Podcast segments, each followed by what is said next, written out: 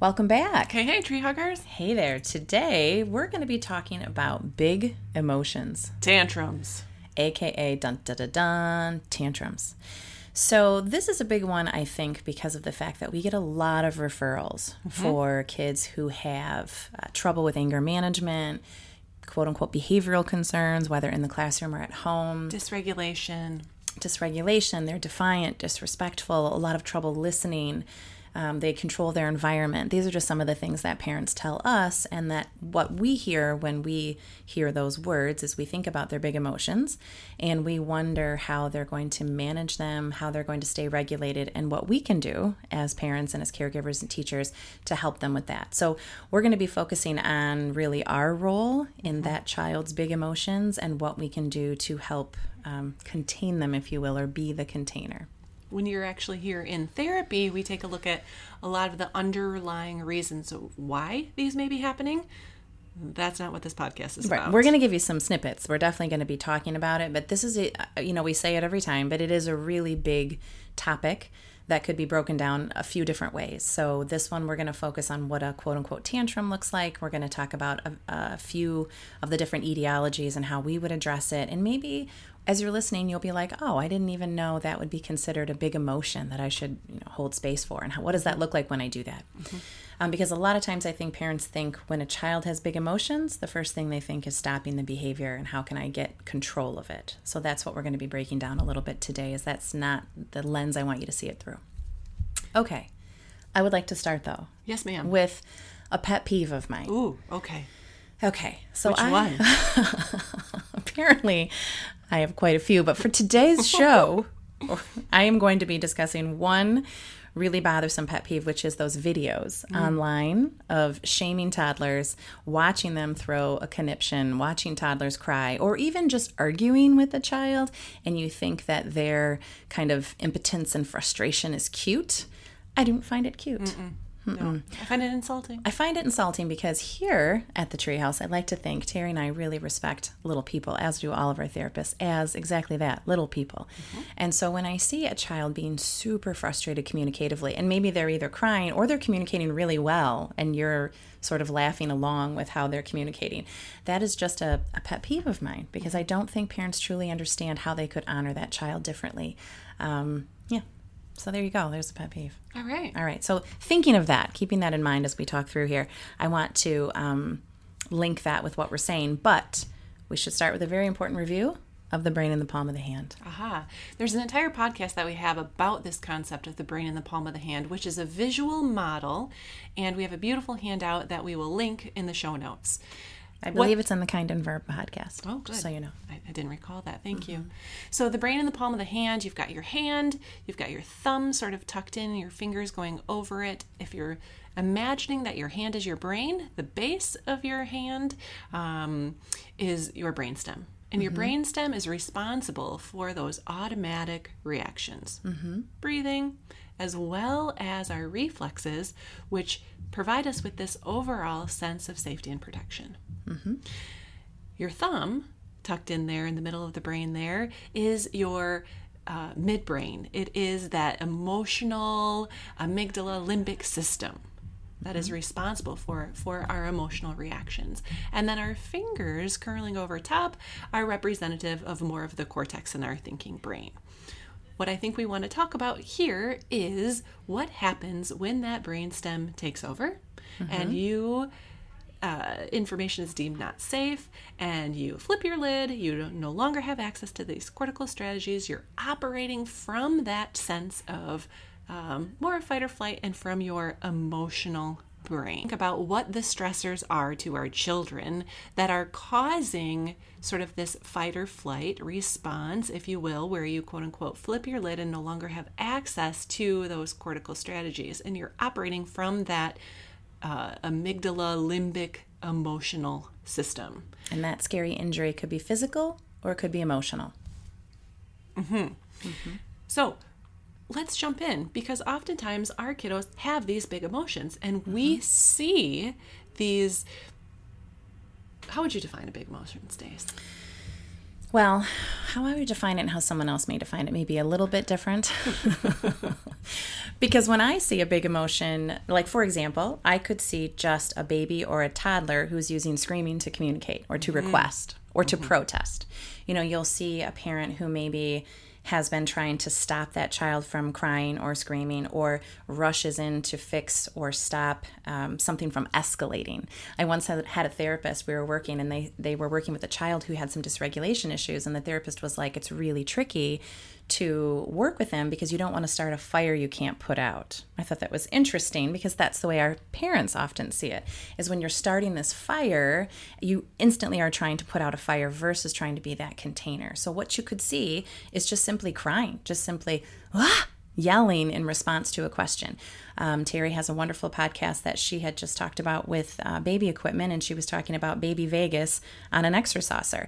And if something falls off that ExerSaucer and that child doesn't have any other way to communicate other than to scream for you, doesn't necessarily have the finger to be able to point or can't calmly say, Hey, mom, could you pick that up? So they're going to use what they've got. So oftentimes for me as a speech pathologist, when I see big emotions, I see a lot of yelling, a lot of screaming, some shutdown, or just some flat out no what looks like refusals of requests can be big emotions. Um, crying, storming off to their room, um, mm-hmm. could be something big and physical. Could just be mm-hmm. shutting down and withdrawal and just not mm-hmm. doing something. Mm-hmm. OT Terry immediately goes and thinks of the body and sort of um, some pushing and some hitting and seeking of mm-hmm. some of that deeper proprioceptive input, stomping the feet. So, really, those big emotions are any reaction, physical or emotional, where your communication is hindered. I guess the word big is really kind of a misnomer because mm-hmm. it doesn't have to be big per se. Mm-hmm. It can just be misunderstood. Mm-hmm. And so all of a sudden you see something where you're like, that's not how I want my child to respond, or that's not socially appropriate, or he shouldn't be hitting his brother. But those are the emotions that we're talking about. There's a reason, there's something that underlies that emotion, and there's a way that we could react that can either make that emotion get bigger and worse, or there's a way that we can react that can be helpful in facilitating some change. Mm-hmm. Do you want to talk about those examples? Sure. Let's talk about a motor planning example because oftentimes, too, like we said, we're going to touch on the different etiologies because every child is different and there could be just a myriad of um, things that are happening that are causing these big emotions. But I'm going to let the OT explain a motor planning issue that caused a child to have a big reaction. Yeah. And I want you to think about um, um, if you didn't have this knowledge and understanding how you might respond and how the difference how it might look. So i have a friend um, and this and she has a daughter who i think at the time was about three maybe. And my friend said hey put your coat on and we'll go get ice cream. I don't know mm-hmm. where we were going but we were going to go somewhere and it was fun. And my friend's daughter i'm sitting there as ot terry looking and my friend's daughter's trying to put her coat on However, what I see is that the sleeve of the coat is inside out. And this little girl has absolutely no idea how to reach in, pull the sleeve, so that then she can successfully put her coat on. So, what I see is her try to do it once and then throw it down. And then my friend goes into mom mode and says, Put your coat on. And then her daughter gets a little bit frustrated, doesn't necessarily have the language to express that she tried and she can't figure it out. And my friend says, If you don't put your coat on right now, we're not going to go get ice cream. Go to your room. So I just want to interject. Think about the brain in the palm of the hand. A child hears, If you don't do it, we're not going, go to your room, we can't get ice cream. That emotional injury, like Terry said, might not have the language or might not just have access to the language, can't communicate. Now I'm in fight or flight. Mm-hmm, because I've been yelled at and I'm not exactly sure why. However, I did jump in. Sometimes I can't help myself. What's that? In this situation, oh, oh. I actually did jump in, and I, I thought said, she meant I was like, "No, you're talking." I jumped in. Go no, ahead. it's okay. Um, I jumped in in the situation with my friend and, and her daughter, and I said, hmm, "I see that that coat sleeve's inside out. I wonder if we could." And then I modeled and helped her, and she put her coat on, and life was fine. Mm-hmm. Mm-hmm. So that's it, a wonderful example. Yeah. Okay. Thanks. I like that one. Mm-hmm um, you know, like I had mentioned earlier with communication and feeding or just requesting in general. There's plenty of times when I might be working with a, a parent and the child might be in a feeding chair or might just be playing. And if I'm helping coach that parent, I might see just a pattern set up where that child is. Um, has a big personality or is very vocal but doesn't necessarily have words yet.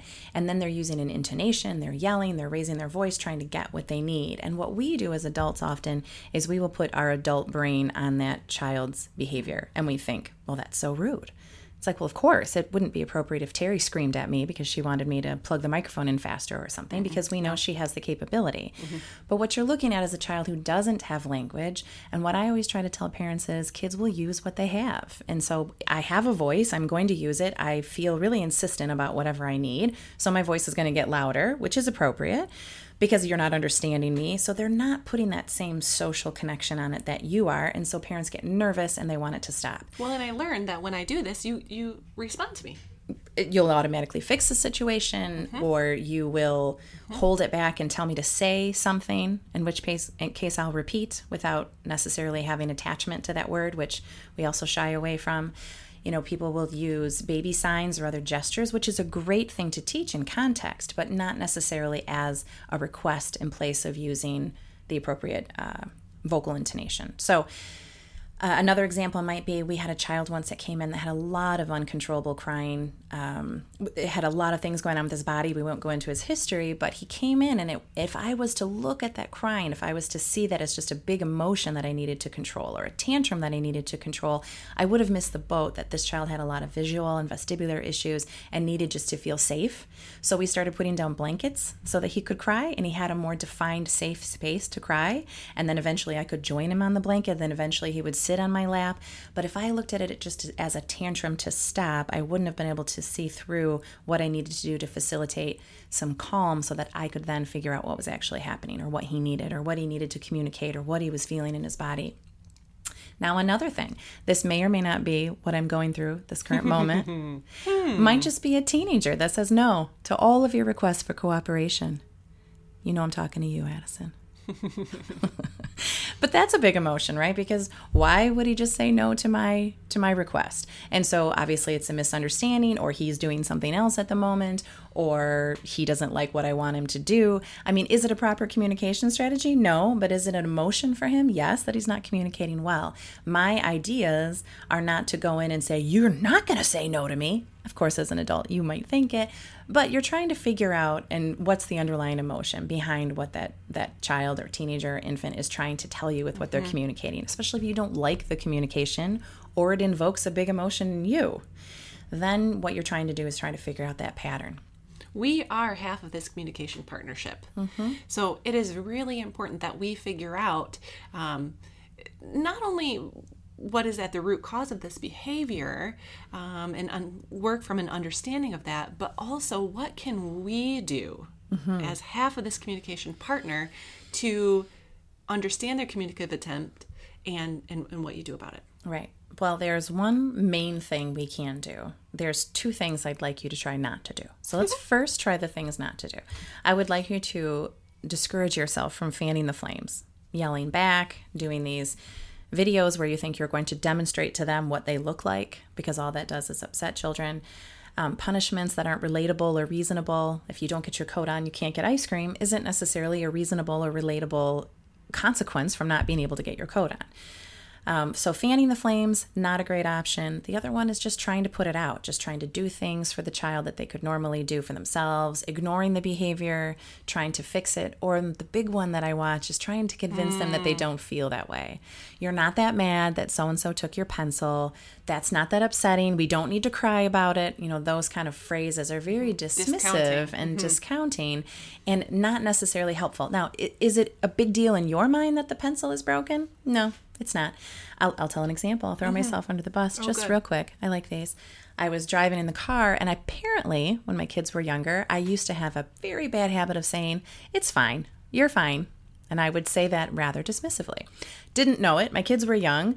My son Lewis had a cut on his finger. He wanted to tell me about it. I was driving. He was being insistent that this cut was, you know, needed a stitch. We're we got blood everywhere back here. I knew it was an exaggeration, but he was upset about it. So he's telling me about it. And apparently I said, It's fine, you're fine, one time too many. And my older son said, Mom, when you say it's fine, it's very dismissive. It, it's like you don't care about us. He's so wise. or overly therapized. Oh, mm, both, both. But the point is, if you're saying it too much, I'm not saying you have to, you know, kiss every boo boo on the spot when you're driving. But the point is, if over time, if you're not listening to those reactions and trying to help shape and facilitate, you're going to get bigger ones because that child is going to continuously over time try to amp it up to get your attention if you try to dismiss too much. And similarly, if you are trying to put it out and sort of prevent these things from happening and always do for your child, um, because again, you're afraid of those big reactions, what that actually does is it takes this sort of just right regulatory range and it makes it smaller and smaller and smaller and smaller because they're not developing the communication skills, the understanding of their emotions, and then what to do about it. And it takes this regulatory range smaller and smaller and smaller, and that actually will cause bigger and bigger and bigger reactions. Mm-hmm. And when they step outside of the safety of your home and enter into a school setting, mm-hmm. then that's when you're going to start seeing things like big reactions, behavior problems, those kind of things. Mm-hmm. And we're one, then we have to figure out where the etiology came from. Mm-hmm. Okay. So what do we do? So what do we do? Mm. It's going to sound really, really neat when I say it, but uh, we offer an entire class about this. Actually, January 24th is our next parent communication class. We'll we'll put a little link to that in the show notes.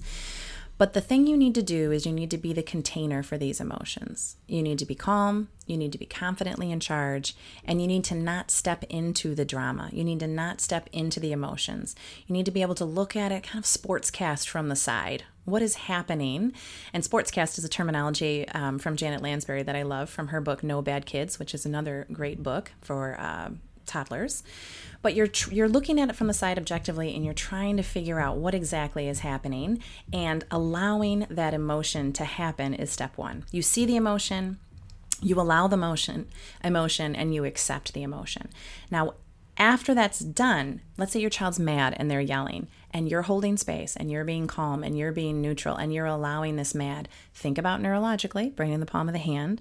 What you're hoping for in that moment is that you're trying to get back to that regulated state where their brain is calm and integrated so that then you can do your teachable moment or have your conversation or make the repair or discuss what happened or going forward make a solution or try to figure out what to do next time. But in that moment when they're having big emotions, your whole job is to see the emotion, allow it, and accept it and to be able to be the container and show that you are confidently in charge.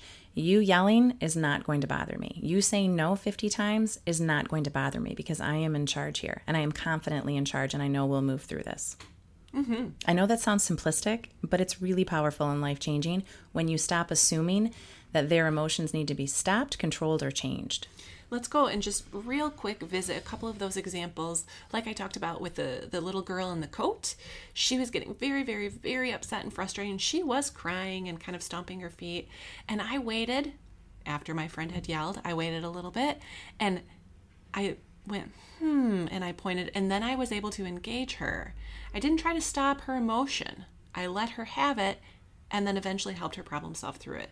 So let's mm-hmm. talk about um, your example of a little little buddy who potentially has some feeding challenges uh, and is like ah! for some food. What what would you do to be the container? Mm-hmm. And in that situation, waiting. You're going to wait. You're going to look expectantly.